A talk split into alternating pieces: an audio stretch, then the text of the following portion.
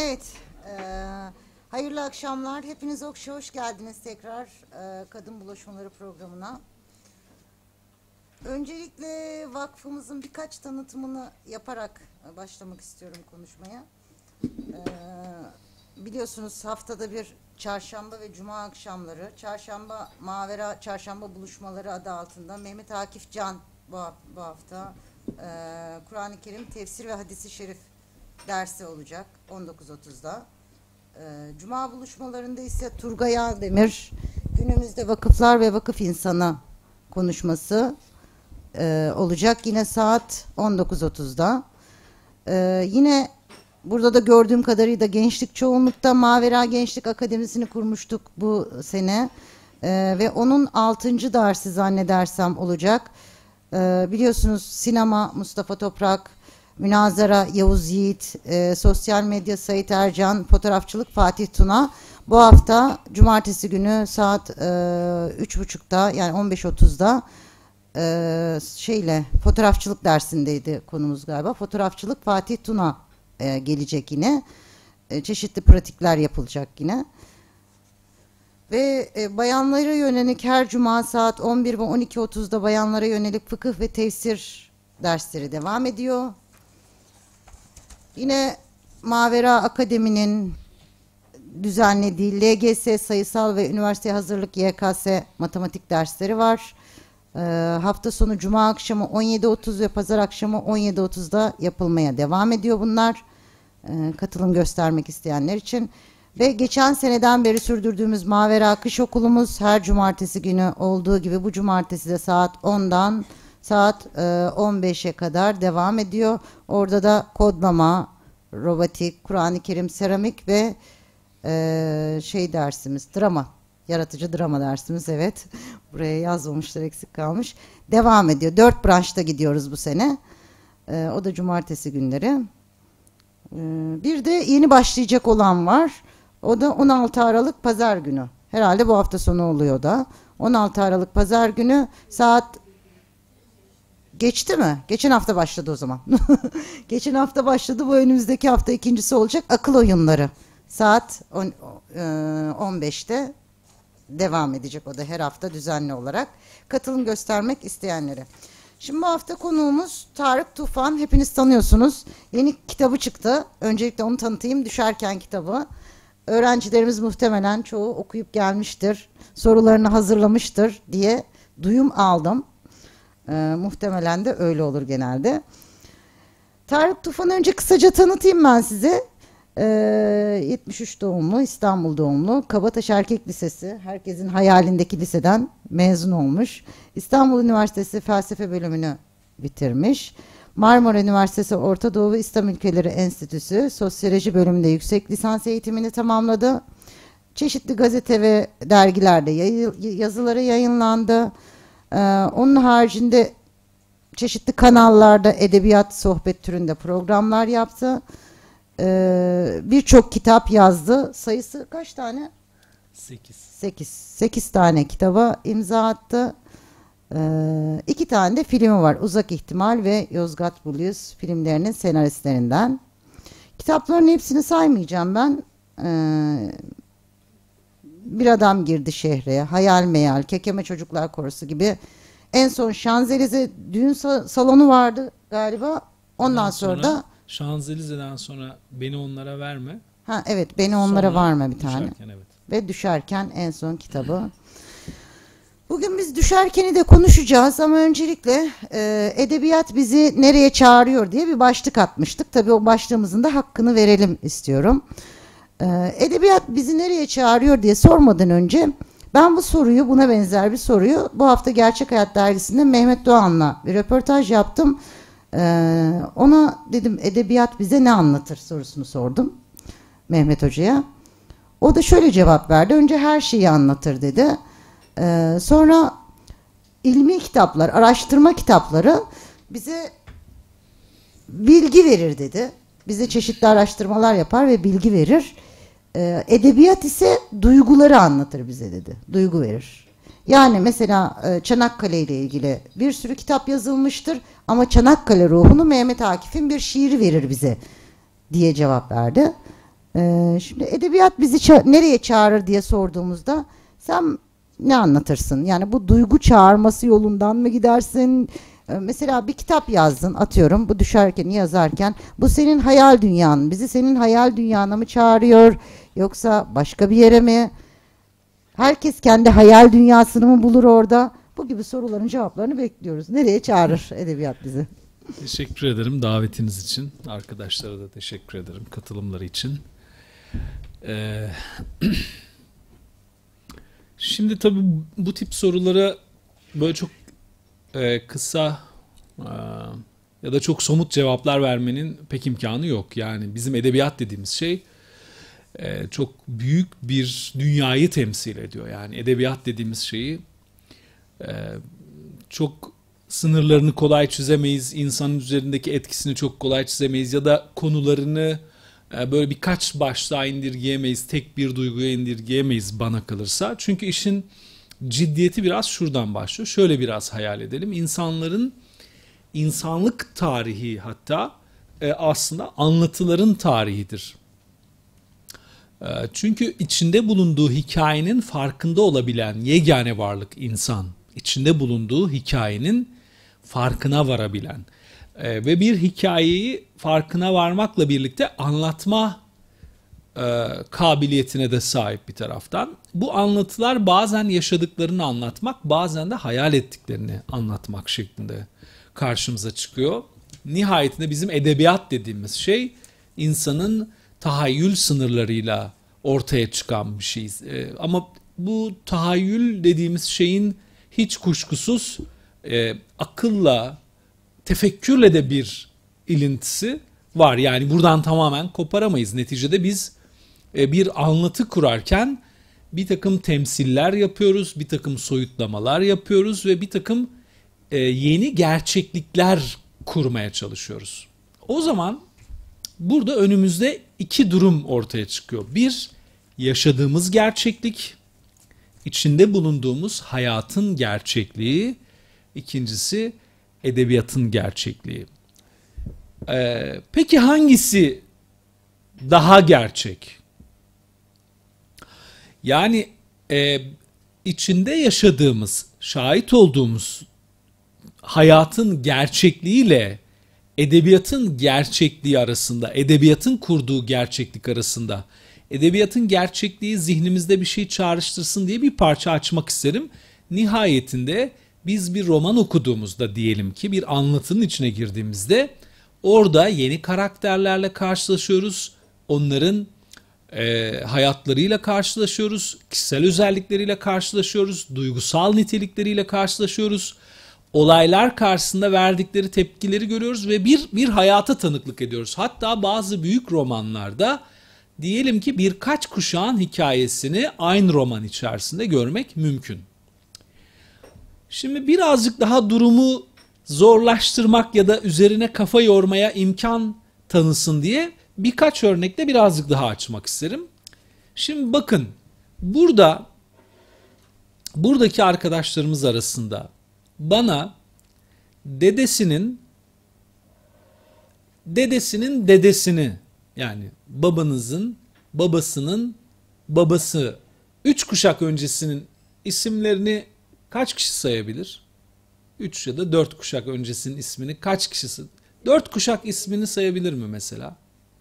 Dört kuşak öncesinin ismini sayabilen genç arkadaşlarımız henüz şu an yok. Üç kuşak belki vardır birkaç tane. Dedesinin ismini bakın. Şimdi biz üç kuşak önce yaşamış öz dedemizin ismini bile bilmiyoruz. İsmini bile bilmiyoruz.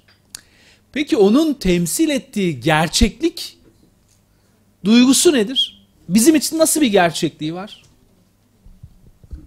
Yani üç kuşak önceki işte dedemizin bizim için nasıl bir gerçekliği var? Peki ben size bir şey söyleyeyim. Ben size bir roman karakteri söylerim. Annesinin adını biliyoruz, babasının adını biliyoruz. Kişisel özelliklerini biliyoruz. Yani edebiyatın, romanın büyük karakterlerini hatırlayın. Mesela bir tane çok sevdiğiniz karakter bizim bildiğimiz modern manada ilk büyük karakter Don Quixote'tur. Modern romanın ilk e, temsili çünkü. Cervantes'in Don Quixote'u. Şimdi biz otursak desek ki Don Quixote nasıl biridir? Burada Don Quixote okumuş ya da okumadığı halde Don Quixote denen gerçekliğe bir yerinden temas etmiş arkadaşlarımız ba- bana bir takım özellikler söyleyebilirler. Deriz ki Don Quixote hafif deli adamdır. İdealleri uğruna her şeyi göze alır. Duyguları yüksek bir adamdır. Ee, duygularının peşinde gitmeyiz. İster bunun için işte şunu yapar. Biz bir sürü şey anlatabiliriz değil mi Don Quixote için? Yerleşik düzene karşı öfkelidir. Zihninde hayal kurmayı sever. Hayalinin peşinden gitmeyi ve bu uğurda kavga etmeyi sever. Zaman zaman yorumlayamaz durumları, içinde bulunduğu gerçekliği bazen kaybeder. Değil mi? Bu adam, şimdi bakın hangisi daha gerçek? Üç kuşak önce ismini bilmediğimiz dedemiz mi daha gerçek? Yoksa Don Quixote mu daha gerçek? Yani bizim gerçeklik ölçütümüz nedir acaba? Dolayısıyla edebiyatın gerçekliğiyle gündelik hayatın gerçekliği arasında bir hiyerarşi kuramayız. Bizim yaşadığımız hayat ne kadar gerçekse bir tahayyül biçimi olarak, bir soyutlama olarak, bir kurmaca olarak e, yeni bir dünya tahayyülü, yeni bir dünya imkanı, yeni bir hayat imkanı veren edebiyat en az bizim gerçek dediğimiz hayat kadar gerçek. Gerçek hayatın reklamını yapmış olduk Sevda Hanım. Teşekkür ediyoruz. Rica ederiz. Yazarımız, röportajcımız gerçekten. Şimdi demek ki bizim gerçeklik dediğimiz durum böyle bir çırpıda söyleyebileceğimiz, kıyas yapabileceğimiz, aralarında hiyerarşi kurabileceğimiz bir şey değil. O halde birden edebiyatın temsil ettiği anlam ve e, hayatımızda kapladığı hacim farklılaşmaya başladı. O halde biz edebiyat deyip geçemeyiz, kurmaca deyip geçemeyiz. Ee, Paul Ricoeur'ün sık sık atıfta bulunduğu bir şeyle söyleyecek olursak, anlatı, anlatı olanaklı dünyalar kurar. Yani bizim içinde bulunduğumuz hayat zaman zaman içinde nefes alıp vermeyi güçleştiren bir hayata dönüştürebilir. Bireysel olarak, tek tek ya da toplumsal olarak.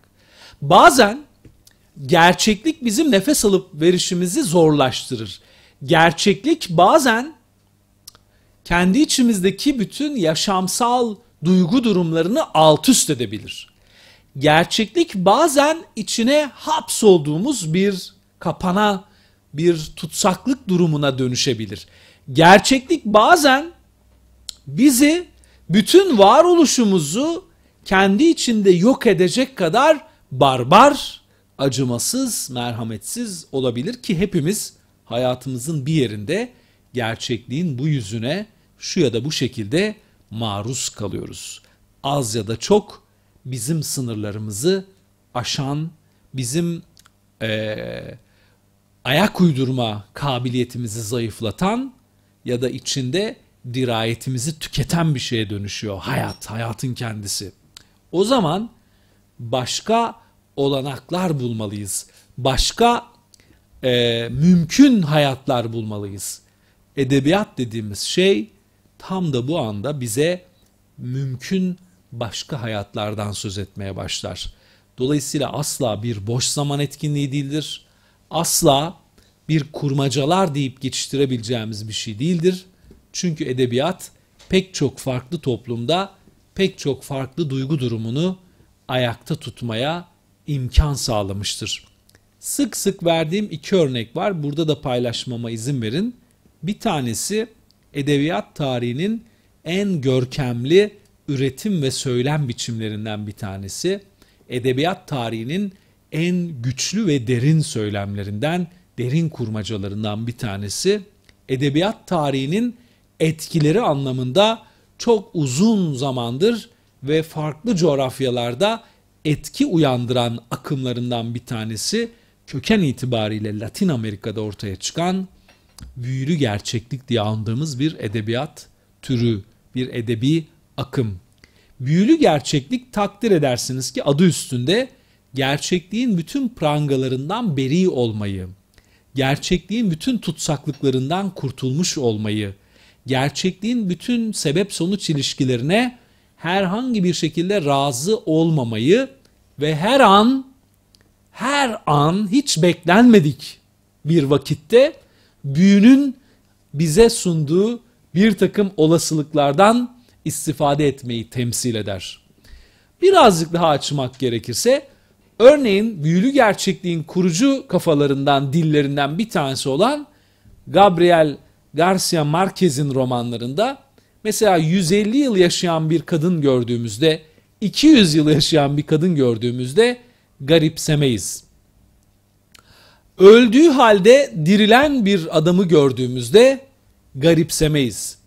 Orada hiç olmaması gerektiği halde nereden ve ne zaman geldiğini bilmediğimiz, orada hiç yeri olmadığı halde birden ortaya çıkan ve hayatı değiştiren, o an ortaya çıktığı andaki bütün ortamı değiştiren o yabancının kim olduğunu bilmesek de hiçbir şekilde garipsemeyiz. Neden? Çünkü gerçekliğin ölümden, sömürüden başka hiçbir şey vaat etmediği Latin Amerika'da büyülü gerçeklik bir hayat vaat eder. Latin Amerika'ya ölümü, kanı, zulümleri reva gören batılı sömürgeci güçlere karşı Marquez halkına bir hayat vaat eder. Hayatta kalmanın imkanlarını açar. Büyülü gerçeklik sadece bir edebi akım değil, büyülü gerçeklik bir coğrafyanın hayatta kalabilme, ayakta kalabilme, umut edebilme biçimidir. Dolayısıyla büyülü gerçeklik en az sıradan gündelik gerçeklik kadar güçlü bir gerçekliktir. Bizim coğrafyamızda da bir edebi türün bir duyguyu nasıl ayakta tuttuğuna dair çok önemli bir örnek söyleyebilirim size. Düşünün ki yaklaşık 600 küsür yıl evvel bu coğrafyada yaşayan bir adam çok sevmiş, çok sevdiği için bir şiir yazmış ve biz yüzlerce yıldır yüzlerce yıldır bu coğrafyanın en ücra köşesinden en kalabalık şehrine kadar, en zengininden en fakirine kadar yüzlerce yıldır bu coğrafyada yaşayan herkes hayatının en mutlu ve en hüzünlü anlarında o şiiri okuyorlar. Çocuk doğduğunda o şiiri okuyoruz. Çok sevdiğimiz birisi öldüğünde o şiiri okuyoruz.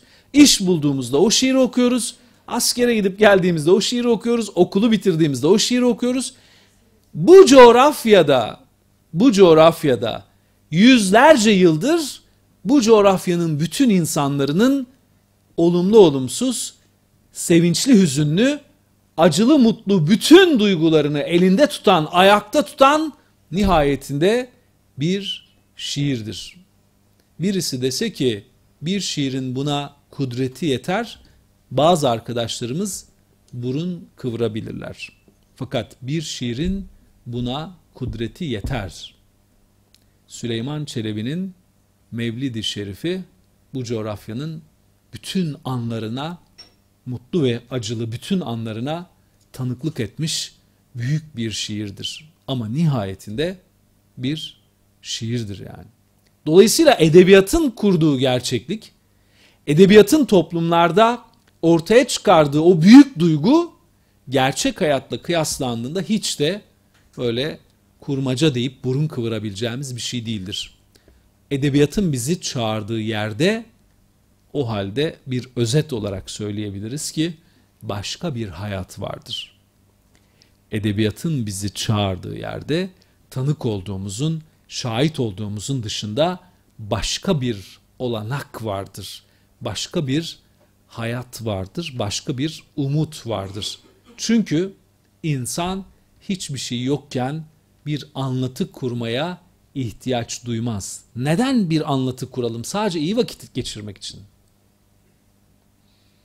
Anlatı kurmak, bir anlatıyı ortaya koymak aynı zamanda hayatın başka imkanlar ölçeğinde devamını gözetmektir.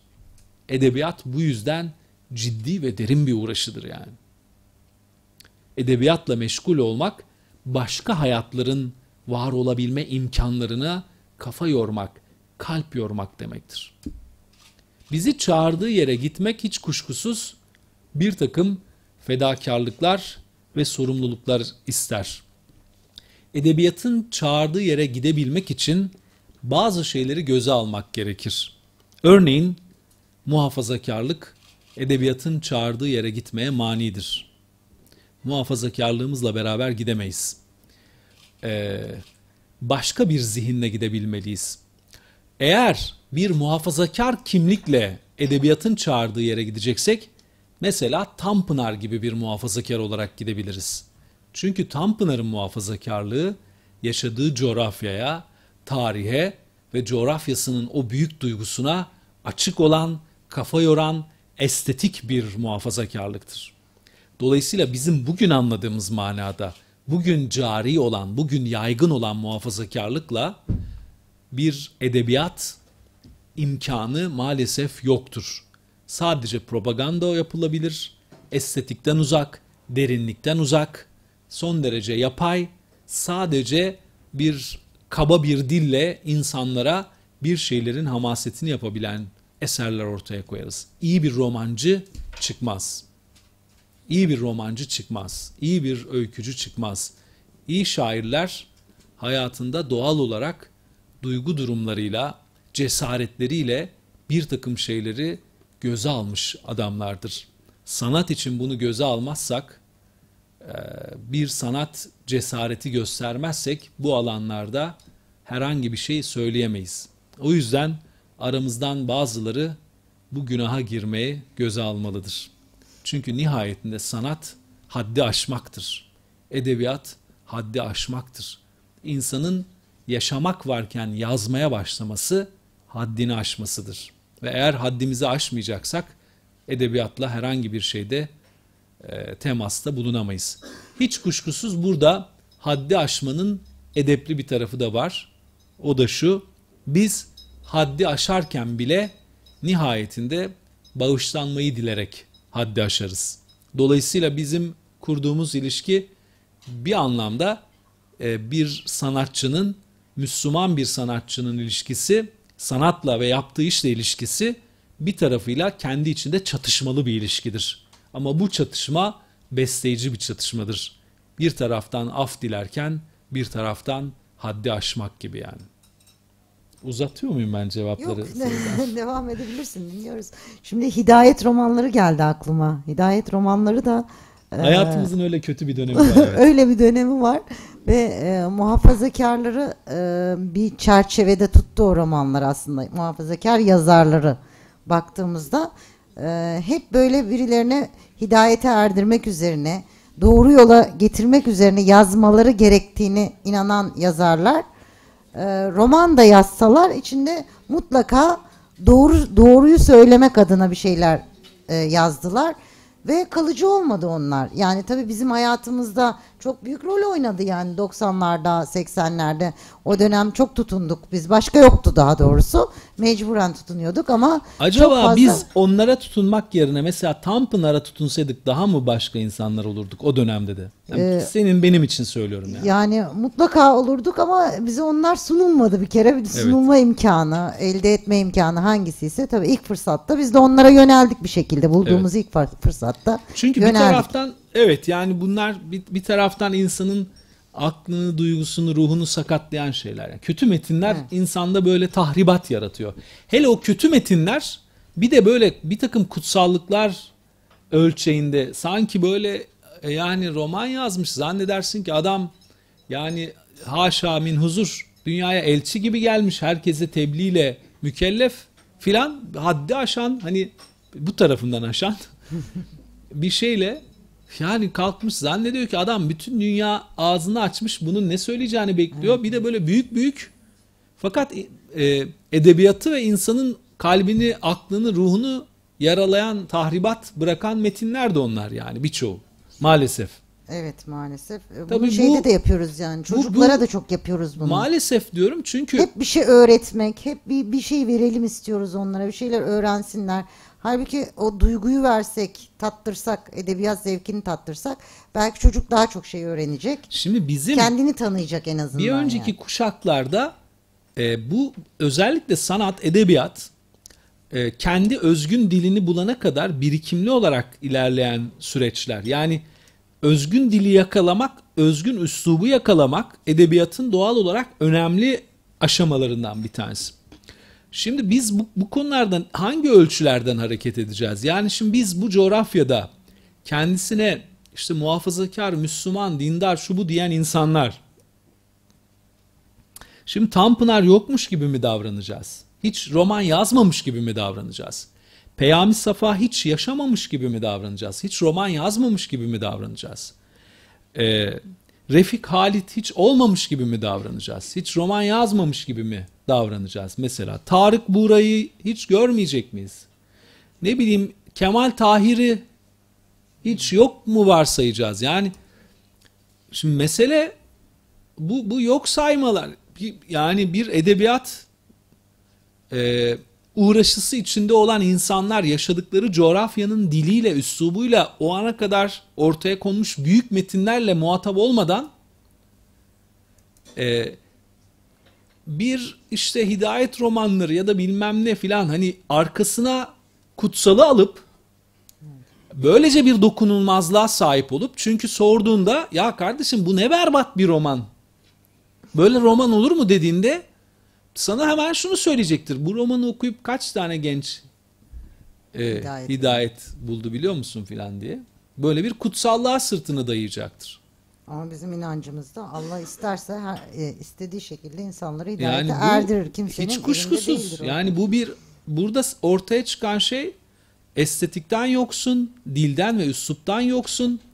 Ee, yani bunlar da olur ayrıca. Yani bir ben hani bu metinler niye yazılıyor diye de söylemiyorum. Tabii ki dünyanın her yerinde her türün bestseller'ı olur. Ve herkes okur yani işte bir sürü insan.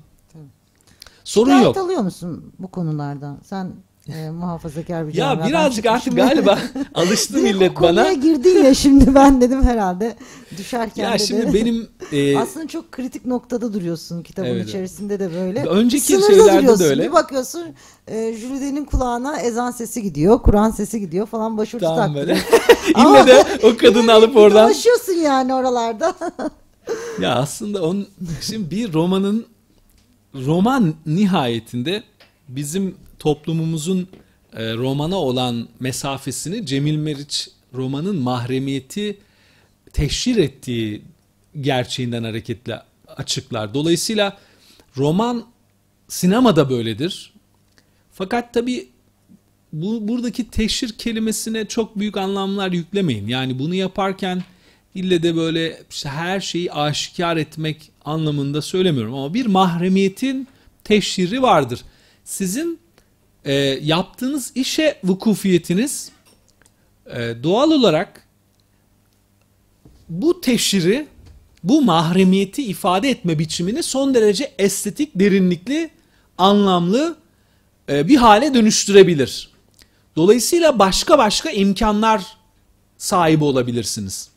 Nihayetinde bizim geleneğimizde çok güçlü metinler, çok mahrem alanlarla ilgili son derece nezaketli ve derinlikli estetik söylemler kurabilmişlerdir. Yani bu bu insanın bu becerisi, bu tip soyutlamaları yapabilmesi doğal olarak e, uğraştığı alana hakimiyeti, o alandaki derinliği, ustalığıyla ilgili bir şeydir. Biz hani buna erişmeye çalışıyoruz. Dolayısıyla romanlarda her zaman insandan böyle bir şey beklenir. Sinemada da böyledir. Nihayetinde e, biz buradaki ayrı dünyaları bir takım karakterler kurarak filan işte bir şekilde anlatıyoruz değil mi? Yani düşerken özelinde söylüyorum. İki ayrı dünya, iki ayrı karakter bir araya geliyorlar bilmem ne. Bir, bir şey oluyor yani aralarında.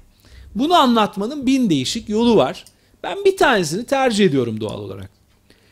Ee, bir takım eleştiriler oluyor. Evet önceki yazdığım romanlarda da öyleydi. Mesela Şanzelize o hidayet romanlarının aksine tam bir tersine düşüş romanıdır o da yani. Tersine gidiş romanıdır. Geçen bir yere gittim söylemeyeyim ismini. Bir okul öğretmen bir arkadaşımız öğrencilerine okutmuş kitabı. Son anda okul müdürü gelmiş ya ne oluyor demiş ya sen bu kitap nedir falan çocuklara okutuyorsun içinde bir sürü şey var bunun falan diye hocaya böyle bir çıkışmış. Ondan sonra doğru yani orada eee, sonra beni onlara vermede de öyle bir şey vardır. Ben biraz argo kullanmayı seviyorum. Ondan sonra bir, bir parça var o belki. Ama yani hayatın içinde hangimiz ondan beriyiz yani? Küfür bilmiyor musunuz? Ben şimdi burada yazın desem bildiklerinizi. Şimdi günümüz dünyasında rap müziğin bu revaçta arada- olduğu dünyada Bu arada bunu sinemalar- söylerken buna teşvik ediyor anlamında Yok, söylemiyorum. yok. Ya Şey burada yani- başka şeyler var. gençlerin zaten ö- muhatap olduğu öyle bir dünya var ki şunları e, yani çok masum kalıyor. Bu burada argo o kadar ben çok Evet dikkat bunda etmedim bu, bile ben yani. de daha dikkat ettim. Daha 18 yaş düzeyinin şey olmasın diye. Hasılı demek istediğim şey şu. Ee, yani tabii ki bunlar gelebilir. Zaten gelmemesi mümkün değil. Yani siz bir dünya anlatıyorsunuz, karakterler anlatıyorsunuz doğal olarak yani. Bunlar gelir. Ee, onun hareketini beğenmez, onun duruşunu beğenmez, onun bakışını beğenmez, onun bir lafını beğenmez. Bir sürü bir sürü şey. Ama benim için e, mesele hikayemi anlatmaktır. Yani ben hikaye anlatıyorum, ben bir şey anlatıyorum. O kadar yani onun içerisinde o okur bunun muhatap olduğu ölçüde bir karşılık bulur ya da bulmaz. Çok önemli değil. Suyumuz var burada alıyoruz. Teşekkür ederiz. Çay almayacağım.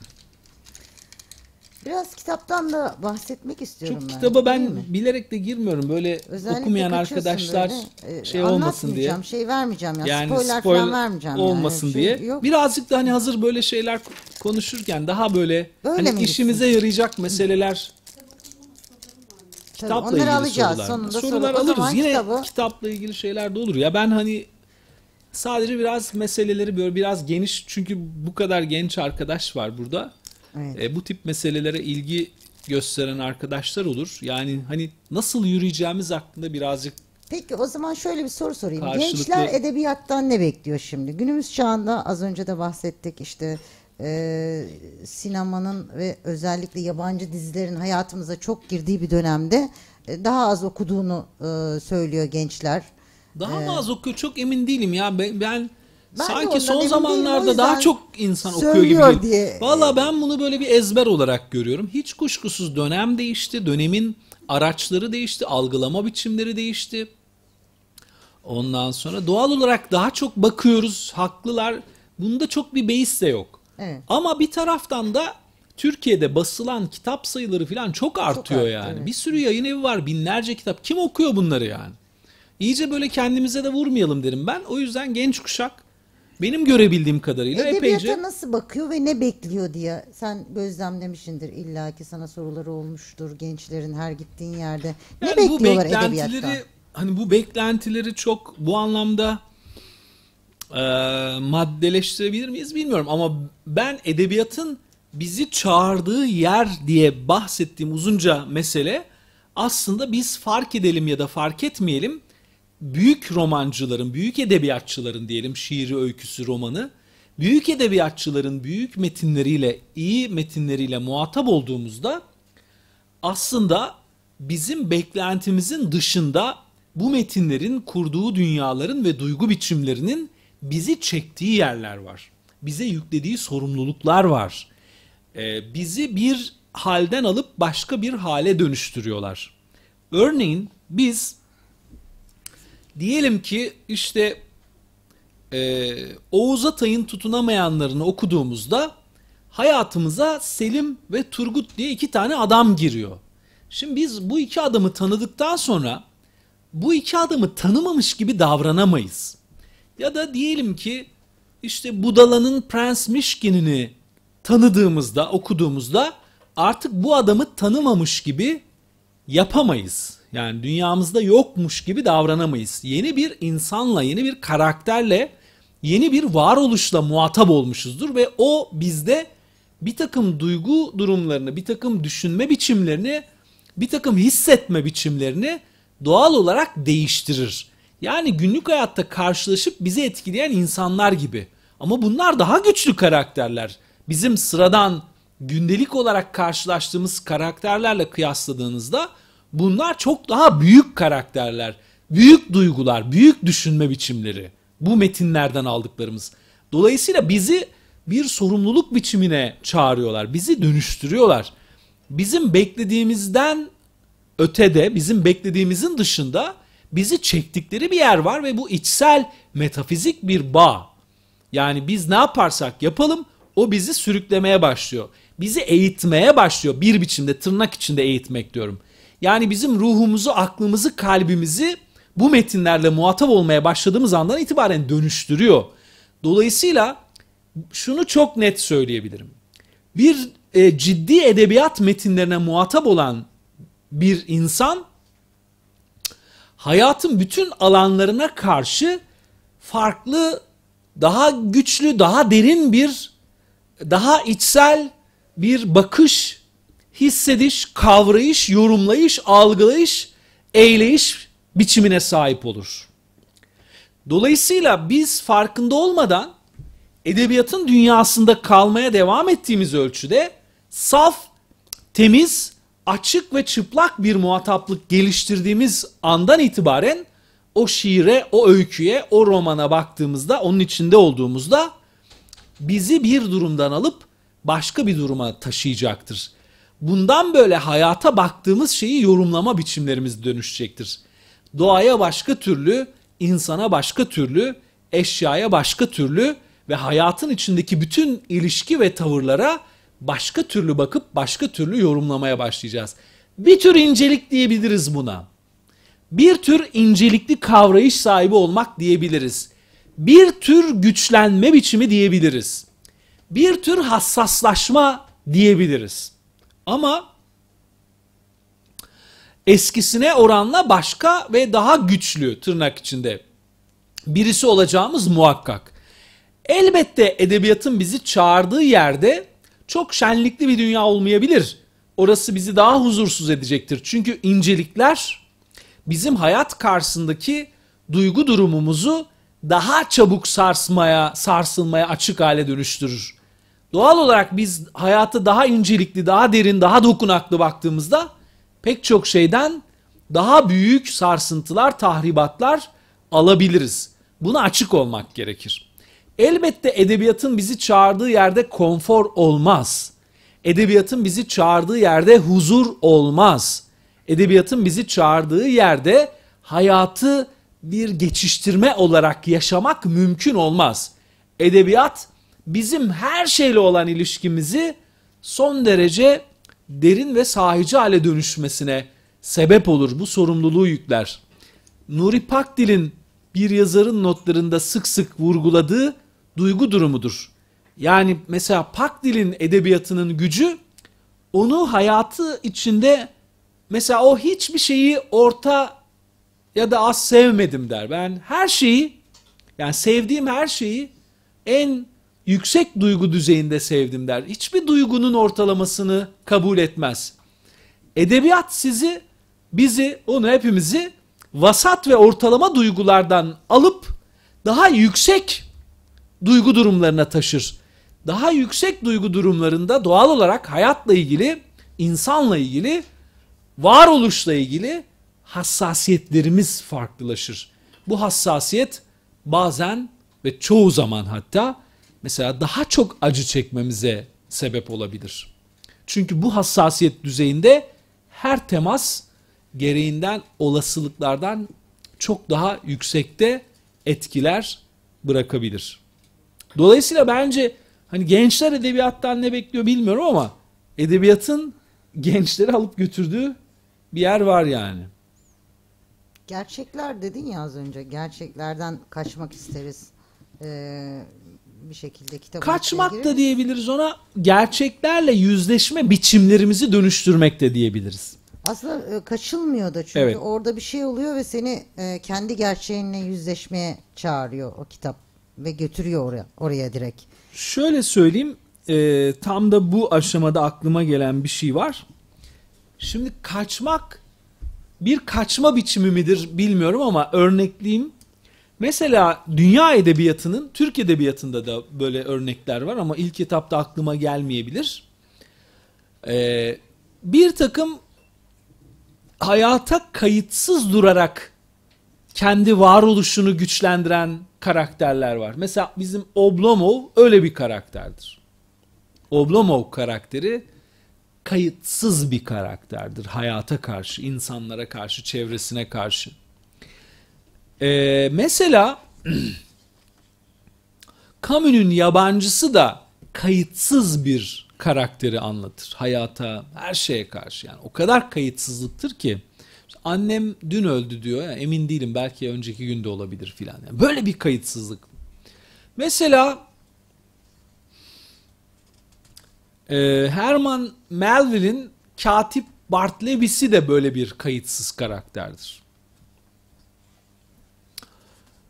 Ee, bir parça bir, bir tarafından baktığımızda Dostoyevski'nin Budalası da böyle bir kayıtsız karakterdir. Bütün bunların böyle bir ruh akrabalığı vardır.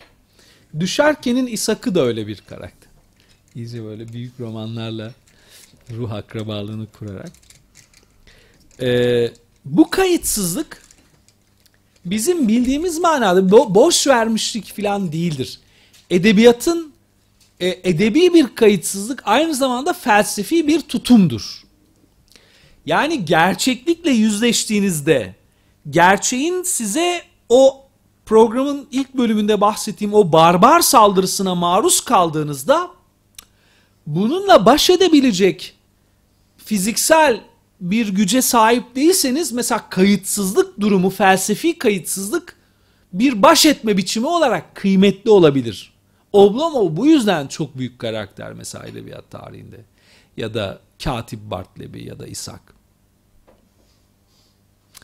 Demek istediğim şey şu. E,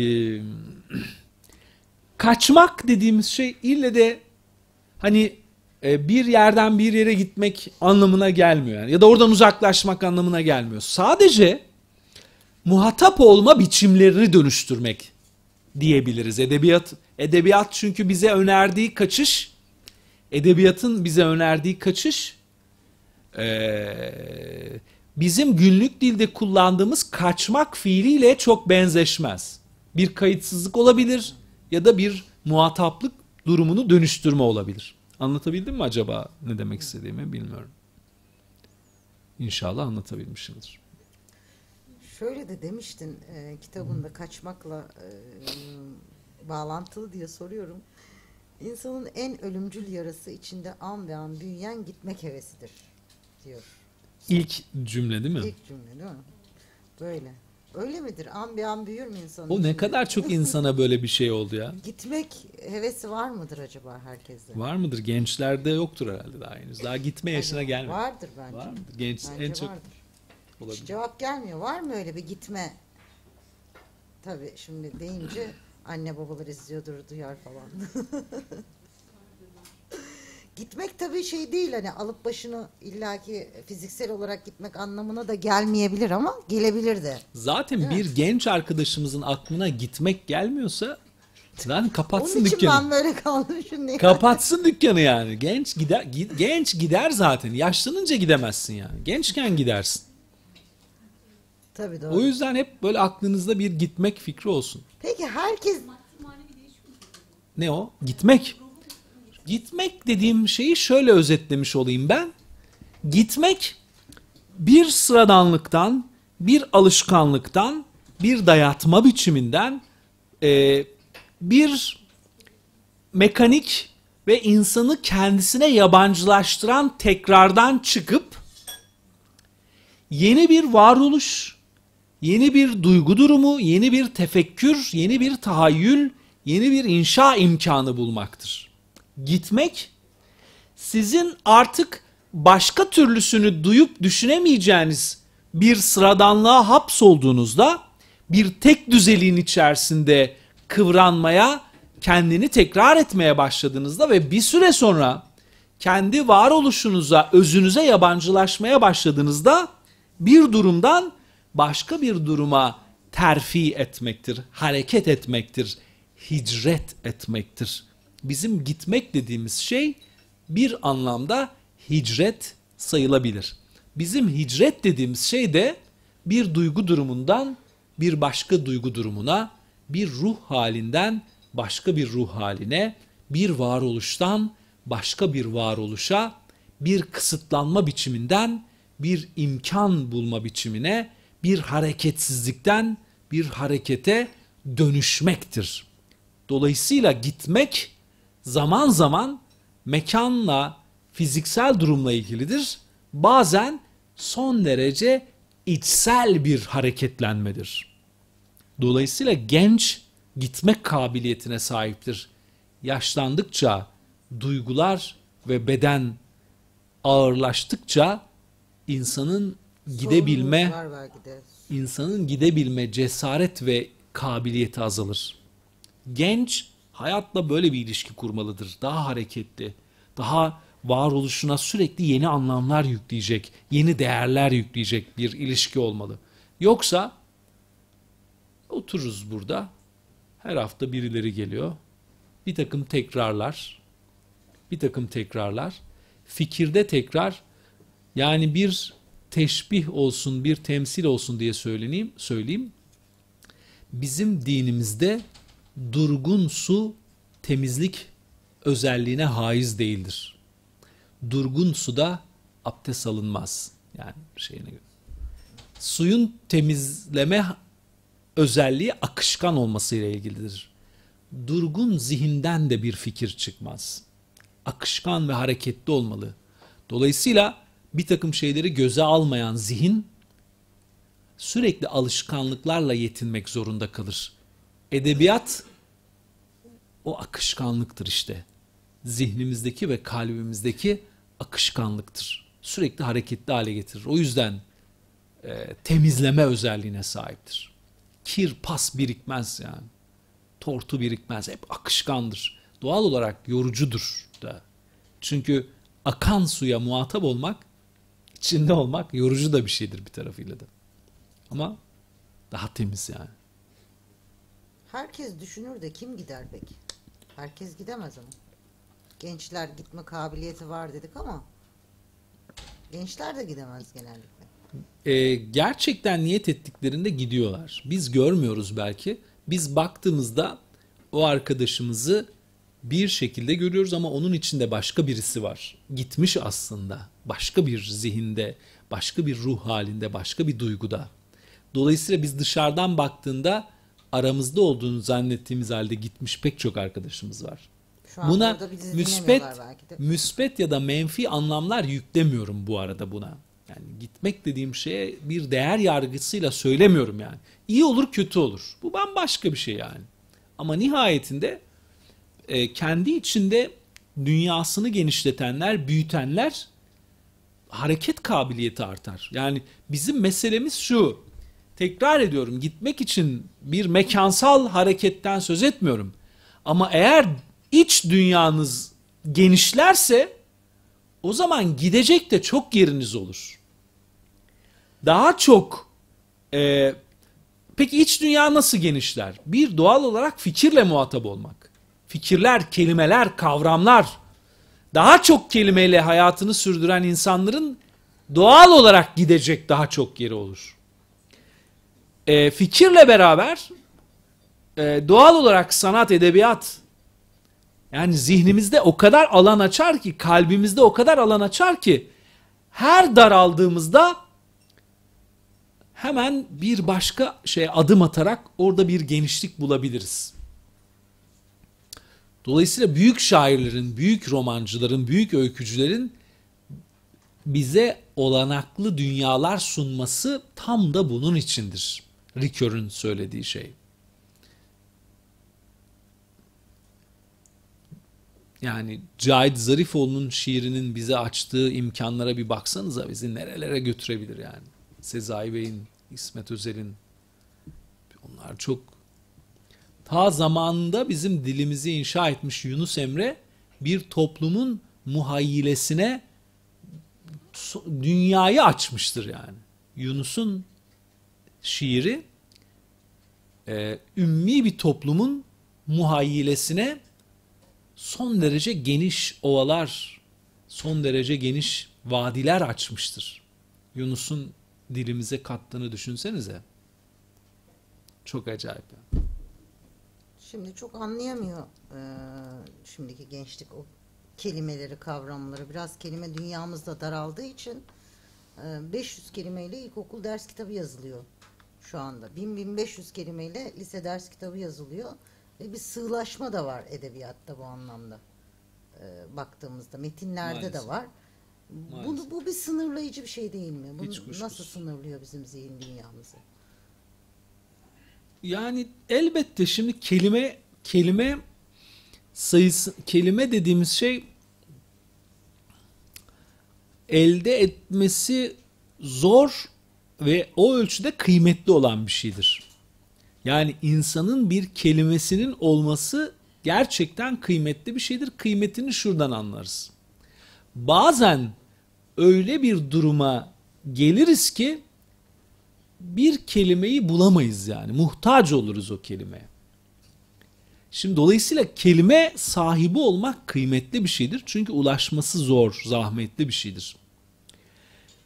Ee, ayırt edici niteliğe haiz olması için o kelimenin, yani o kelimenin bizim hayatımızda başka imkanların oluşmasına imkan vermesi için o kelimenin sıradan çok tüketilmiş, çok kullanılmış ve çok yıpranmış olmaması gerekiyor doğal olarak yani.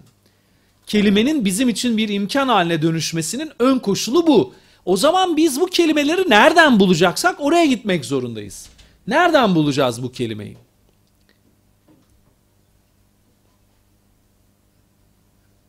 Nereden bulacaksanız oraya gidin yani. Daha çok kelime. İyi yazılmış edebi metinler. Hiç kuşkusuz. belki Bunun için. Bir de e, Soru cevap kısmına da geçebiliriz yani. Ben Ha, çok böyle miyiz? uzun uzun konuştuk böyle. peki ben e, soru bana kitaptan bahsetmeyelim dediğin için çok fazla Yok bahsedebiliriz ya Zaten kitaptan da. sorular oradan gelecek şimdi. Yok yok kitap da Şimdi sorabilirsiniz. orada Ben kitapta- sadece şey E, Son bir sorumu sorayım ben ondan sonra e, arkadaşlara vereceğim. İki insan, iki insanın birbirini anlamasından bahsediyorsun orada. Hani e, duygu durumundan vesaire. Ve bu anlamanın onlara yol açtığı olanaklar aslında az önce bahsettiğin bir olanakta. Bu neyden başla- başlamıştı? İşte e, bir anlama durumundan, birbirlerini anlama, en iyi anlama durumu. Belki işte bakıştan anladılar, bir iki kelimeden anladılar.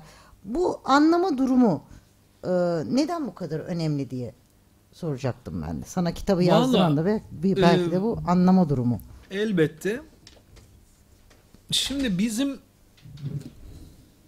özellikle yaşadığımız yüzyılda iletişim araçlarının bu kadar güçlenmesinin doğal sonucunun insanların birbirini daha iyi anlaması diye düşünmüştük. Ee, fakat maalesef sosyal medya ne kadar geliştiyse, teknoloji ne kadar geliştiyse insanların birbirleriyle o iletişimleri o derece azaldı. Beklemediğimiz bir şey oldu yani. Çünkü insanların birbiriyle olan iletişimlerinin niteliği değişti ve bu yalnızlaştıran bir şey ve anlamayı da zorlaştıran bir şey. Mesela artık sevmek fiili yerine daha çok kullanılan fiil like'lamak. Şimdi sevmekle like'lamak arasında kocaman bir dünya farkı var. Şimdi biz artık bir sevme eyleminden daha çok like'lama eylemini gerçekleştiriyoruz. Şimdi bu ikisinin aynı şey olduğunu söyleyebilir miyiz? Yani artık sevme kabiliyetine sahip değil insanlar. Buna zamanı yok. Buna dermanı yok. Buna kalbi de yetmiyor artık. Çünkü like'lıya like'lıya bu son derece sıradan ve ucuz bir hale dönüşmüş. E, dolayısıyla bir konudaki bir konudaki marifetimiz o konudaki ne kadar ehliyetimizle ve o konudaki e, uğraşımızla e, münasip olarak e, müsavi olarak artar. Dolayısıyla biz artık sürekli like'layan insanlar bir süre sonra şöyle düşüneceğiz. Ya nasıl seviliyordu? O kadar çok like'ladık ki nasıl seviliyordu acaba? Nasıl bir şeydi o? Sevmek dediğimiz şeyin bizden beklediği ruh hali, duygu durumu, ifade biçimi, eylemliliği neydi acaba? Nasıldı hatırlamayız ki.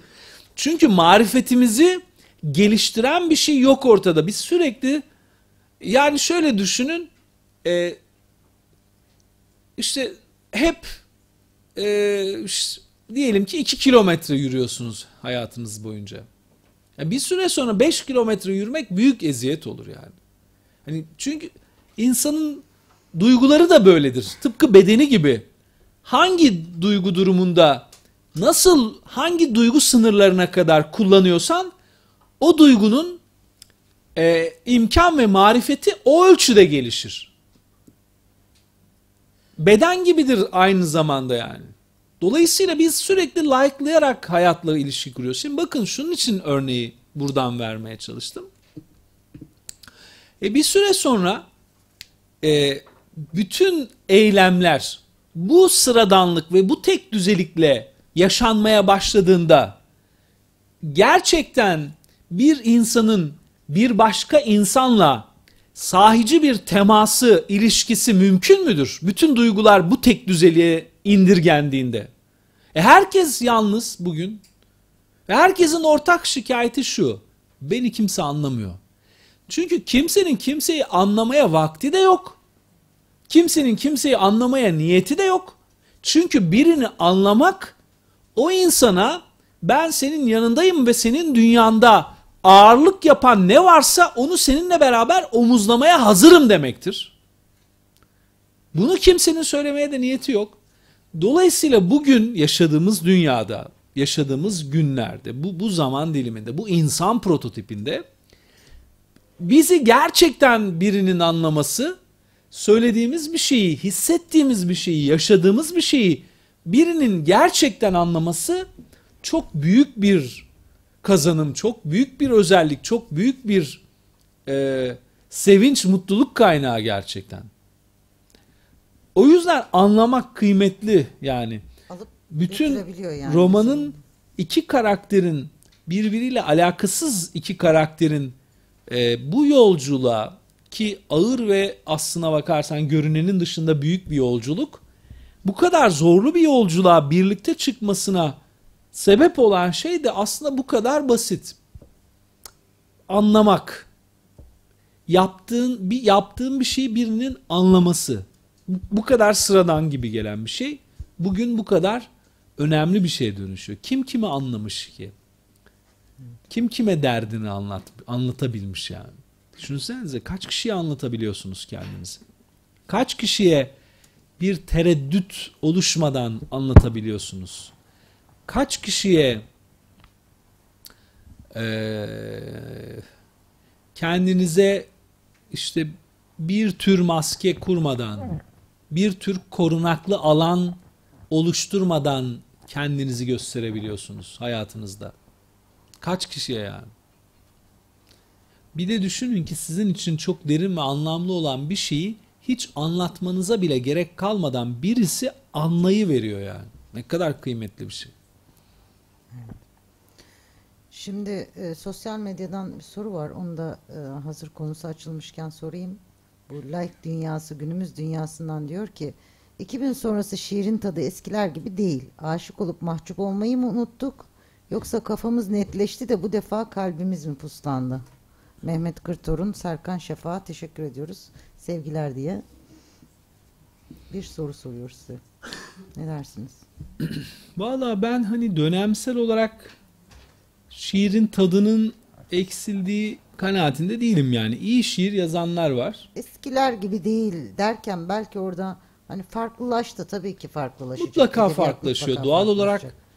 Ee, Adem abi de buradayken şiirden bahsetmek bize de haddimizi aşıyor gibi oluyoruz ama netice itibariyle. E, doğal olarak her dönemin şiiri var. Her dil, her dönemin sesi var. Her dönemin duygusu var ve o, o sesi tutabilen şairler var. Onlar bugün de işte bundan 20 yıl önceki gibi güçlü bir şiir sesini taşımaya, sürdürmeye devam ediyorlar. Bence hani böyle bir genelleme yapmaya gerek olmadığı kanaatindeyim. Ama tabii insan değişti, alışkanlıkları değişti, ilişki biçimleri değişti, normlar, ekonomik durumlar, sosyal yapılar, araçlar ve araçlar üzerinden e, hayat alışkanlıkları bütün bunlar değiştiğinde doğal olarak her şey değişiyor yani. Aşık olunca mahcup olmaya gerek yok belki artık.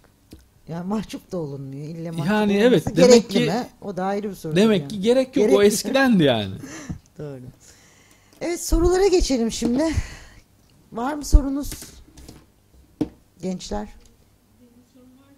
Buyurun.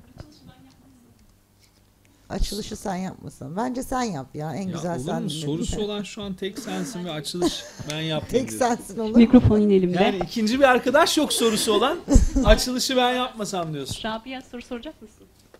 Niye O Rabi? zaman önce sen Niye? Tamam mikrofon elindeyken bence sen Önce sor. ben sorayım. Ee, 80 önce milyon kitapla ilgili bir yorum Kendinizi yapabilir miyim? Tabii, önce? Fatma Temiz. Marmara Üniversitesi İlahiyat Fakültesi öğrencisiyim. Ee, ben e, Tarık Tufan'ın tüm kitaplarını okudum. O zaman soru sormayı en çok sen hak ediyorsun. Başlamayı en azından. Ben bile kendi bütün kitaplarımı okumadım. Ya yorum yapabilirim değil mi kitapla ilgili? Yoruma açıksınız. Yok, Tabii, tabii, fazla yani. uzatmadan Yok, ya. uzatmayacağım. Ee, ben her kitap okuduğumda e, ben diyordum ki çok samimi bir şekilde söyleyeceğim. Haddimi aşacağım bugün ben. e, diyordum ki Tarık Tufan daha fazlası. E, bunun öncesi ve son önceki kitaplarla ilgili. Ama bu e, düşerken de dedim ki zirve. Zirve bir kitap. Zirveyi yakalamış. Yani zirve bir kitap dedim. Dur ya daha başlangıç ya. Çünkü e, kitaptan çok etkilendim. E, inanılmaz Teşekkür ederim. etkilendim. Sağ Çünkü e, Jülide olsun, İshak olsun gerçekten hepsi bir dilde yani e, konuşuyorlar. Önce Jülide olsun, İshak olsun. E, açıkçası e, iki, iki böl yerde sahnede gözüm doldu. Birisi İshak'ın babasının mezarına gittiği sahneydi. Siz dikkat edin spoil vermeyin. Evet ya. Yani Belki şimdi ama bana da dikkatli haksızlık. olun. Ben okuyarak geldim. Ben bunu bir yazara söylemeyi çok insan istiyor paylaşmak meselesi özel, var ya. özel paylaşırsınız belki. Spoiler vermeyelim. Şimdi canlı yayın var. Herkes sizi dinliyor. Olmazsa. Tamam şöyle söyleyelim o zaman. Beni en çok etkileyen şey diyormuş katilin hizmetçi çıkması. en çok şaşırdığım nokta oydu yani. Ee, şimdi o, ben kitapla ilgili konuşamam ki o zaman. Bir şey soracağım çünkü e, Sor bakayım soruyu bir sor bakalım en azından. şunu soracağım. Ee, şimdi kadın erkek ilişkisi tabii ki bariz bir şekilde belli. Ee, İshak e, tamamıyla bir erkek duygusu duygularıyla çok ön planda. Bazı Doğru. sahnelerde gerçekten e, dedim e, yazar çok açık bir şekilde yazmış. Bence olması gereken de buydu. Yani Hayatımızın gerçeğiymiş Şöyle meğerse. bize e, yazarın beynindeki yani duyguları bize okuttu tabir caizse. İnşallah Şimdi öyle siz olur. söylüyorsunuz ya söylemeyeyim bölümlerden bahsetmeyin diye. O yüzden söyleyemiyorum ama e, sonunu yine açık bırakmışsınız e, romanın. Yani Sonu sonu açık değil ya gayet kapalı bir son. Şanzelize ile kıyaslandığında hatta Şanzelize'nin açık Şanzelize de aslında açık bir son değildi. Yani her şey gözümüzün önünde oldu bitti yani çok. Ben de bu okurun son merakına şöyle, da pek akıl e, aklım ermiyor yani. ya böyle ama şimdi şöyle bir e, bir sürek sürüklüyor böyle akarsu gibi sonunda bu akarsu nereye doğru akıyor? Hani edebiyat Ama çağırıyor ya nereye bizi. Bu kitap nereye önemli değil ki. Önemli olan bizim bir romanda kendimizi o suya teslim etmemiz. Ha, o bir yere dökülmüştür, dökülmemiştir. Şimdi şöyle O adam oradadır, gelmiştir, gitmiştir, canlıdır, ölüdür, sevmiştir, sevmem. Ne önemi var? Bence Ben, e, şöyle diyeyim. e, beyler bu konuda e, detaylı değil ama kadınlar detaylıdır. bir son istiyorlar yani. Tabii bir ki şey istiyoruz. söyle diyorlar. Kesinlikle. Allah. Kendi adımıza Belki mı konuşsak Şimdi bu- acaba ya? Yani Herkes bekliyor mu öyle bir şey? Ben Kadın kimle kafası konuştuysam acaba aslında başka böyle türlü bir mü? şey e, böyle bir karşılık aldım. E, ama şöyle ben zorlamıyorum kitabın sonunu ama zaten hatta şöyle bir şey düşündüm. Aslında iyi de olmuş. Aslında kişiye bırakılmış gibi düşündüm. Ya da Yani aslında bir son var yani orada çok da güzel Bunda bir değil, son var yani. Şanzelize'den bile daha gerçek bir son yani. Evet. Bir de o affetme seansları başlı başına bir son zaten yani onların hani benim o, merak ettiğim o şu. bile insanı farklı bir yere götürüyor. Ee, kitapta şimdi bize mesajlar var mı? Şöyle mesajlar. Şimdi her e, oku- yazar mesaj vermiyor. Kimisi veriyor, kimisi vermiyor topluma. Bazı yazarlar toplumun aynası, bazısı aynı ayna değil. Ee, ilk başta okuduğumda e, mesela işte ile İshak'ın kaçma olayı, e, orada mahallenin konuşması bunu. Mahalle bayağı bir konuşuyor. Aslında tamamıyla Türk toplumunda olan şeyler bunlar. tabii ki. Doğal olarak canım. Ben de bu toplumda yaşıyorum. Ha, Yani tabii sizin e, bunu işte kaleme aldığınızda dedim ki bunu burada acaba bize böyle bir mesaj çıkabilir mi? E, hiçbir şey göründüğü gibi değil. Valla şimdi e, yazar bir elbette yazdığı her satırda, her bölümde, her sahnede kendi zihninde bir şey vardır, bir niyeti vardır, bir çabası, kendince bir kurduğu bir şey vardır. E, bu, bu çok önemli değil. Çünkü okur olarak bizler de bir sanat ürününe, bir sanat üretimine, sanatsal bir üretime muhatap olduğumuzda, bir müzik eseri dinlediğimizde, e, bir şiir okuduğumuzda, bir resme baktığımızda, bir heykele baktığımızda e, doğal olarak onun yaratıcısının zihninde, kalbinde o ana kadar biriktirdiği ya da o eseri ortaya koyarken sahip olduğu e, duygu ve fikir durumlarından beri olarak kendimizde bir şey oluşuyor. Dolayısıyla biz o sanatsal üretimi yeniden kendi içimizde yaratıyoruz. Hatta öyle oluyor ki her okuduğumuzda e, birbirine benzemeyecek şekilde yeniden o deneyimi kuruyoruz. O zaman diyebiliriz ki bir sanat eserini üretmek ve ona muhatap olmak her birey için ve her üretim ve her muhataplıkta, her okumada, her bakmada, her dinlemede an be an yeniden üretilen ve e, diğerlerine benzemeyen biricik deneyimlerdir. Dolayısıyla siz ben düşerken yazdım. Yazarken kafamda bir sürü şey vardı doğal olarak. Onların bir kısmını okura hissettirdim, bir, bir kısmını daha dolayımlı yazdım. Ee, açıktan bilinmesini istediklerimi açıktan yazdım. Daha gizlemek istediğimi gizleyerek yazdım. Ama nihayetinde okur bunu okuduğunda kendisi artık bütün bu satırlarla yazarının duygusundan bağımsız olarak bununla başka türlü bir ilişki kuruyor ve ben de açıkçası bunu kıymetli buluyorum. Yani oturup e, okura herhangi bir şey, fazladan bir şey ya da burada yazdığımın dışında bir şey söylemiyorum. Ben ne söylediysem burada. Peki ne söyledin? Önemli değil işte. Ne duyduysan o. Herkes ne aldıysa belki de yani. Herkes Evet. farklı şey alacak yani Tabii. illaki orada. Herkes kendi geçmişiyle yüzleşecek belki. Belki. Başka sorusu olan var mı? Teşekkür ederim soru için de. Teşekkür ederiz. Siz mi soracak? Arkada ha, buyurunuz. Arkadan birisi. Konuşmanızın başında muhafazakarlık edebiyata engeldir dediniz. Hı. Peki siz e, üzerinizde gerçekten baskı hissetmeden yazılarınızda yeterince özgürüm diyebiliyor musunuz? Yani yazılarınıza hmm, ne bileyim yazmak isteyip de vazgeçtiğiniz şeyler oldu mu bu baskı yüzünden? Kuşkusuz ben de e, bir sosyal hayatın içinde yaşıyorum ve e, bir takım duyguları ifade ederken e, içinde bulunduğum benim diyelim ki hepimizin o otokontrolü muhafazakarlığımızdan mütevellit içimizde sirayet etmiş bir takım otokontrol biçimleri var ve bunlar bizi bazı şeyleri e, ifade etmekten e, men ediyor. Yani işte o duyguyu öyle yazmıyoruz. O karşılaşmayı başka türlü yazıyoruz. Ben nihayetinde şöyle ölçüler var kendi içimde. Bir edebiyatçı olarak hiç kuşkusuz bir meseleyi anlatırken diyelim ki bir e, cinsel sömürü, kadın bedenini, erkek bedenini ya da herhangi aralarındaki ilişkiyi e, pornografik hale dönüştürecek, estetiğinden uzaklaştırıp sadece e, kendi içinde böyle teşhirci hale dönüştürecek ifadelere girmiyorum. Buna buna zaten karşıyım. E, bunun en estetik yolunu arıyorum kendi içimde. Kendi ait olduğum dünya ölçeğinde.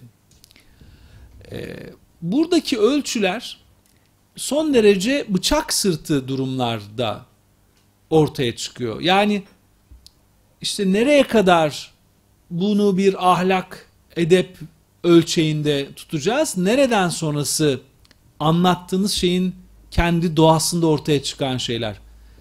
Bu konularda cesaretimiz arttıkça yalnızlaşabiliyoruz. Cesaretimiz arttıkça kınanabiliyoruz.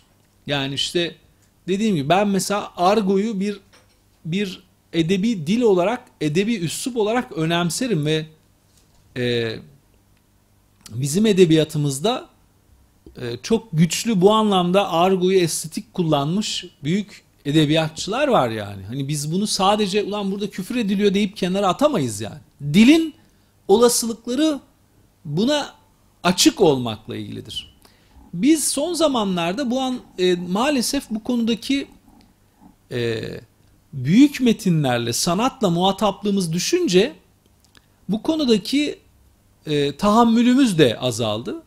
Mesela e, bazı tasavvuf metinlerini bugün okusak, bazı şiirleri döneminin e, muhtemelen birçok insan e, cıngar çıkarır.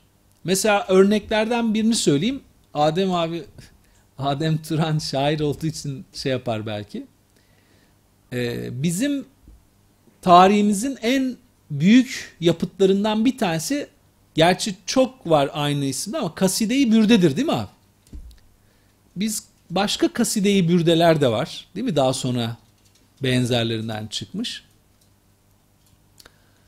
Ee, Şimdi Kaside-i Bürde İslam edebiyat tarihinin en büyük metinlerinden bir tanesi. Bugün Kaside-i Bürde'yi burada size okuyamam. Doğru mu yanlış mı?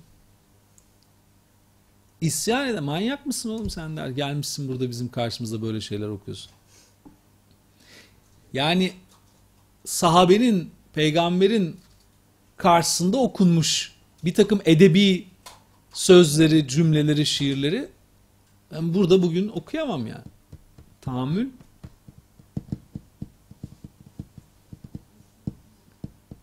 Mavera beni buradan sopayla kovalar yemin ederim. Tarık geldi burada okudu bilmem neler söyledi diye.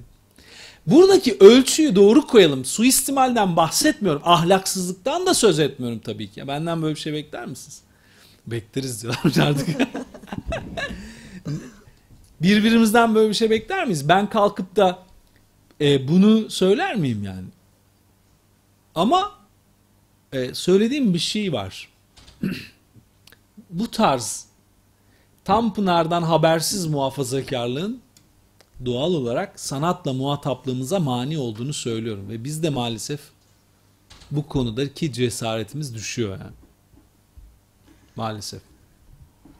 Bir sosyal medyadan sorusuyla devam edelim mi? Oradan da geliyor çünkü sorular. Olur. Bir Neşet Ertaş türküsüyle devam eder gibi ettik yani. Evet devam edebiliriz. Mehmet Akif Cakirer'in bir sorusu var. Kültürel iktidar olamamanın önündeki engel nedir diyor. Cevaplarsanız memnun olurum. Klasikleşti bu soruda ama Yani bir de senin ağzından dinleyelim. Kültürel Yani iktidar olmak ben niye bu kadar kül- önemli veya ben da kültürel niye olamıyoruz? İktidar lafını çok sevmiyorum yani. Tabi bu bu belli bağlamlarda politik bağlamda tartışıldığı için çok gündeme geldi. Doğal olarak Türkiye'de eee işte kendisini işte belli şekilde tanımlayan, işte muhafazakar, yerli, işte İslami duyarlılıklara sahip, dindar, geniş bir kitle var. Fakat bu kitlenin e, maalesef bir sanat dili, bir edebiyat dili e, yok. Şimdi bunu söylerken biz sanki yanlış bir yerden ve yanlış bir şeyden şikayet ediyoruz gibi geliyor. Şimdi bir başkası kendi kültürel kodlarından hareketle bir takım romanlar yazabilir, filmler yapabilir. Niye yapıyor dememizin böyle bir hakkımız yok ki. Sen ne yapıyorsun diye sorarlar adama. Sen ne kadar fedakarlıkta bulundun derler. Ee, ben hep o örneği verirdim yıllar evvel. Şimdi artık vermenin de çok manası yok. Eskiden hala da hatta öyledir. Kadıköy'deki kuyumcuların yüzde yetmişi muhafazakardı. Kadıköy'de bir tane kitabevi yoktu yani muhafazakarların açtı. Kuyumcuların yüzde yetmişi muhafazakardı. Bütün kuyumcular acı abi yani. E sen dünyanı böyle kurmuşsun. Böyle kurmuşsun yani. Ne yapalım? Taşra'dan gelmişsin, şehre yerleşmişsin, ticaret yapmışsın. Hayatın bir tane ev alayım olmuş. Bir ev alınca bir daha bir ev daha alayım çocuklarıma demişsin. E çocuğun bir gün gelip sana dediğinde baba ben romancı olmak istiyorum, sinemacı olmak istiyorum dediğinde manyak mısın sen git. Olma demiyorum hobi olarak yine ol demişsin. Tiyatroyla uğraşacağım dediğinde manyak mısın ne işin var tiyatroyla Artist demişsin. olacaksın. Artist mi olacağım başımıza demiş. E sonra da niye geçen gün bir yerde oturduk. Ee, Ordu'da arkadaşlar beni davet etmişlerdi. Çok güzel bir toplantı ortamı oldu. Diyanet Sendikası bütün imamları toplamış bir de beni çağırmışlar. Ey Allah'ım çok çok pişman olmuşlardır muhtemelen. Dediler ki ya bu sinemada belki. dediler ki şimdi sinemada edebiyatta din adamları din işte nasıl göz gösteriliyor nasıl gözüküyor? Dedim ki ya kardeşim biz oturup sabaha kadar ben size bir sürü sa- sayar söverim. Derim ki bu sinemacılar böyle bunlar böyle edebiyatçılar böyle. Zaten din düşmanı bunlar. İmamlar da kötü gözüküyor. Peki soruyu oradan alıp şuraya çevirsek. Peki imamlar sinemaya ve edebiyata nasıl bakıyorlar? E, dünyalarında ne karşılığı var? Var mı? Yok. E sana ne sinemacılar sana nasıl bakıyorsa? sana ne? E sen şimdi kültürle ilgilenmemişsin ki bugüne kadar. İlgilenmemişsin maalesef yani. E adam banka kurmuş. Adam banka kurar kurmaz ilk yaptığı şey yayın evi kurmak olmuş. 50 senedir yayın evi var. E sen, niye, ayıp mı bu adam ne yapsın yani? E adam banka kurmuş 50 senedir klasik müziği, caz müziği destekliyor. E sen de git tasavvuf musikisini destekle bankan. Yok. Niye? Öyle bir derdi yok ki.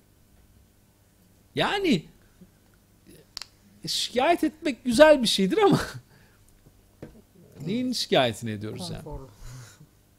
Edelim şikayet. Evet. Teşekkür ederiz izleyicimize artık. Buyurun. Mikrofon yok mu acaba? Heh, arkada. Beyzacığım heyecan Evet, iyidir. TÜYAP'ta da imzada konuşmuştuk. Hatırlarsınız belki. Ee, neyse soruma geçiyorum. Ee, yanlış Kabalık hatırlamıyorsam gibi olmasın ama ben TÜYAP'taki imzayı bile hatırlamıyorum artık. Orası çok kalabalık oluyor yani hatırlamak. e, Gerçekten pro- yani buraya geleceğinizle ilgili de konuşmuştuk belki o yüzden dedim. Detay vermeye başlamıştım. Tamam. Ee, şey sormak Ben de istiyorum. orada görüşürüz mü demiştim. Evet. Muhtemelen öyle demişimdir. Ne diyeceğim başka yani? O zaman belli miydi buraya geleceğiniz? ya? Yani-. Gele- TÜYAP. gelebilirim ge- hani öyle bir şey var demişti neyse Ee, sanırım bir adam girdi şehre koşarak kitabındaydı Ee, bir bölümde şey geçiyordu Ee, bir mağazaya giriliyor Ee, mağaza büyük kapanacak ve büyük bir indirim var Evet. adam çok üşüyor ve mont alacak ama o mağazanın kapanışı hani bir ölümden pay çıkarmak gibi geliyor ve mağazadan geri çıkıyordu. Öncelikle bu olay siz mi yaşadınız? Ve o zamandan bugüne bir şey değişti mi? Böyle bir şeyle karşılaşsanız yine o mağazadan mont almadan üşüyerek çıkar mısınız? Bu birinci sorumdu. Ee, ikinci sorumu unuttum şu anda heyecandan. Tamam sen ikinci sorunu düşünürken ben ilkine o zaman söyleyeyim.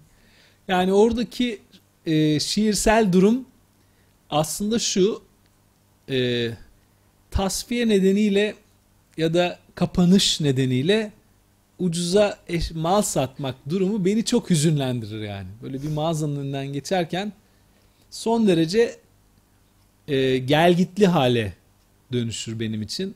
Yani acaba buradan bir şey almak mı iyidir, almamak mı? O hüzünlenirim yani. O çatışmayı mutlaka yaşarım. Yani kapanış sebebiyle böyle ucuza alıyorsun. E, ama işte adam neticede kapanıyor ve satacak filan. Böyle İhti- ihtiyaçtan satılıklar da sana göre değil o zaman böyle. Bir evini satsa ihtiyaçtan. Ben zaten hiç öyle şeyleri sevmem. Dünyada en nefret ettiğim şeylerdir. Böyle millet bir takım şeyleri ucuza kapatabilmek için yani Allah muhtaç etmesin diyelim de hani Amin. ne bileyim e, şeylerden alırlar mesela birinin malı haczedilmiş filan. Onlar zaten. Böyle şeyler vardır değil mi? Bazıları bunu böyle kollar. Yani böyle hacizli mal almak için adam deli gibi dolaşıyor. İnsan insan evladı yapar mı böyle bir şeye? Tamam nihayetinde bak nihayetinde haciz edilen şey satılacaktır ve birisi onu alacaktır. Ama eskiler bize hep şöyle şeyler öğütler. Der ki evladım her toplumda bir kasap olur ama sen olma. Ağlayanın malı gülene yar olmaz derler. Yani konuda. artık biri olur ama sen olma. Senin ölçütün bu olsun. İkinci sorumu sorayım o zaman. Geldi mi aklına? Evet. Ee, Ne akıllı kızsın. ya Ee, konuşmanın başında hani eleştirdiğiniz bir roman tipi olmuştu. Peki biz alternatif olarak ne okumalıyız? Ee, yazar olarak kim okumalıyız ve nasıl okumalıyız? Valla okuyacağınız kişiler mümkünse bu dünyada 8 kitabı olmuş olsun. en az. Daha fazla da olabilir. Bitti mi? Yeşil kıyafeti olsun üstünde. Böyle artık. Tamam ben de yeşil giyiyorum. Okuyabilirsiniz. Öyle vardır ya bizim bir sürü böyle etrafta e, e, biz bizim ülkemizde böyle bir Mehdi enflasyonu vardır biliyorsun. Kim kimin e, kuyruğundan tuttuysa benim Mehdim budur der. Onlar da Mehdi nasıl olur sorusuna cevap verirken böyle öyle bir tarif ederler ki anda işte bu yani adam. Kimi okumak, sence kimi okumak gerekir acaba diye. Valla şimdi şaka bir tarafa benim ee, okuduğum, okumaktan da büyük mutluluk, haz duyduğum hatta isimler var. Bence bir kere kendi dilimizin klasiklerini okumak zorundayız. Yani bu dilin klasiklerini okumadan e, başka bir okuma şeyi aramaya gerek yok. E, o klasiklerden sonra siz bir üslup ve tat sahibi olacaksınız o klasikler bir süre sonra sizde bir edebiyat metninin daha ilk cümlesinden itibaren böyle sezgisel bir tanışıklık duygusu uyandıracak. Ee, bir müddet sonra kendi okuma hani yemek gibidir bu da ya hani böyle bir ağız tadınız oluşacak. Sonra belli lezzetler sizi daha çok çekmeye başlayacak. Her yemeği yiyeceksiniz ama atıyorum içinde diyelim ki baharatlı yemekler sizi daha çok sevecek. Belki siz öyle romanlar okuyacaksınız. İşte ne bileyim bazıları haşlanmış yemeklere, bazıları kızartmalara ilgi duyacaktır. Daha çok hepsini yersiniz ama hani böyle beğeniler oluşacak yani. Çok böyle isim vermek bana göre değil, zorlanıyorum. Yani sonra niye bunu söylemedim, niye onu söylemedim filan demeye başlıyorum. Bence hani bizim dilimizin klasiklerinden okumadıklarınız varsa onları ihmal etmemenizi tavsiye ederim. Teşekkür ederim. Bir de ben bir şey için çok teşekkür etmek istiyorum. Ben TÜYAP'ta da oraya sizin için gelmiştim. Ee, sıranızda Ne bayağı yaptım? kalabalıktı. Para mı verdim sonra ben sana? Hayır. Dönüş sohbet parasını mı ver? Şöyle şunun için teşekkür edeceğim. Benim şöyle bir korkum var. Ben de sizin e, sanırım bir kitap hariç tüm kitaplarınızı okudum. Çok severek okuyorum ve benim gönlümde her zaman ayrı bir yeri oluyor. Yani o karakterlere dışarıdan bakmıyorum. Onlarla o anı yaşıyorum. Bunu hissettiriyorsunuz. E, ben şeyden çok korkmuştum. Sizinle tanıştığımda böyle soğuk, bir egosu olan bir insan çıkar mı diye. Ha, Böyle olduğunuzu düşündüğümden değil Öyle ama bir görüntüsü mü var acaba? Hayır, o yüzden değil. Bir- öyle bir birkaç- algı ben. birkaç defa böyle olaya hani çok mesela sevdiğim bir yazar ama tanışınca aslında Hayal kırıklığı. evet hayal kırıklığı bundan çok korkarak hani o konuşma anına kadar bu korkuyla gittim ama orada mesela çok yorulmuştunuz. Yine de e, yine nerede okuduğum işte vesaire böyle bir sohbet etmiştik hatırlamıyorsunuz Aa. ama. E, ve burada da tekrardan bunu yaşıyorum ya ilginiz hani sohbet ediyorsunuz, diyalog kuruyorsunuz. Çok teşekkür ederim o hayal kırıklığını bana yaşatmadığınız için. Ben de zannettim ki bana teşekkür edeceksiniz. Tarık Tufan'ı getirdiğiniz için. Valla kadıncağız, kadıncağız uğraşmaktan helak oldu. yani. Geçen seneden bu yana bir senedir Tarık Tufan'ı getirmeye çalışıyorum buraya. Bir teşekkürü hak ediyorum Size herhalde. de teşekkür ederim o zaman. Ay yok estağfurullah şaka yaptım. Teşekkür ederiz. Bir sosyal medya sorusu daha sorup kapatalım mı? Acil başka e, soru yoksa. E, e, kitap imzası da olacak. Orada da birebir sorabilirsiniz. E, YouTube'dan Nuran Karagöz der ki sade ve anlaşılır güzel anlatabilmesini neye bağlar kendisi? Konuşma anlatma sanatı hakkında neler söyler? Vallahi teşekkür ederim hanımefendi böyle düşündüğü için. Ee, yani bunun böyle kendimde bunun bir reçetesini söyleyemeyeceğim. Yani böyle yapıyorum şöyle diye ama e, kendim dediğim gibi yani mümkün olduğu kadar ben de iyi bir okur olduğumu düşünüyorum en başta. Yani çok kitap okumaya çalışıyorum. Sözlüklere muhatap olmayı seviyorum.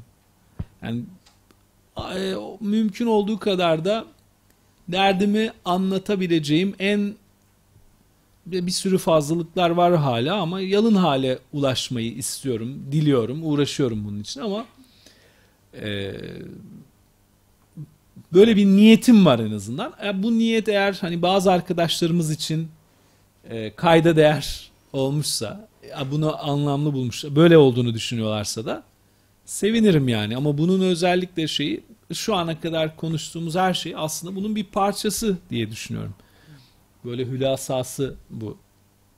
Ee, yoksa daha uzun bir mesele yani. Evet. Bir de yalın yazmak zaten işin en zoru yani. En zoru yalın tabii. yazmak, anlaşılır, sade yazmak. Elbette. e, çok masa başı çalışmayı da gerektiren bir şey aslında. Eyvallah. Fakat yine de dünyanın en güzel şeyi herhalde e, yazdığınız bir şeyi birilerinin okuması yani. Bu çok Kesin. kıymetli bir şey yani.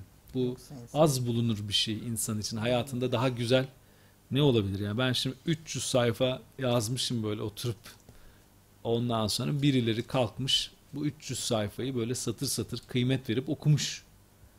Ee, kolay iş değil. bunun bunun izahı çok kolay değil gerçekten yani. Beni çok etkiliyor böyle bir şey. O yüzden de Bizi de yaz, Bir kez yazan daha- etkiliyor değil mi? 300 sayfayı nasıl oturup yazmış? yani? Adam ne oturmuş kadar yani. sürede kaç ne kadar sürede yazdın? Onları sonra konuşuruz. Ya iyi olmuş. Ben bunların ben bir- sana fotoğrafını çeker atarım. lütfen çok iyi olur. Çünkü ba- birkaç tane böyle Var, kaçmış ben yerler var. elimden kaçmıyordu Tavsiye. o yüzden. Çok teşekkür ederim hepinize. Çok Dinlediğiniz için, sabrınız için de, e, davet ettiğiniz için de Mavi Biz Raya, teşekkür ediyoruz Sevda Hanım'a geldiğiniz çok için. teşekkür ederim. Sağ olun.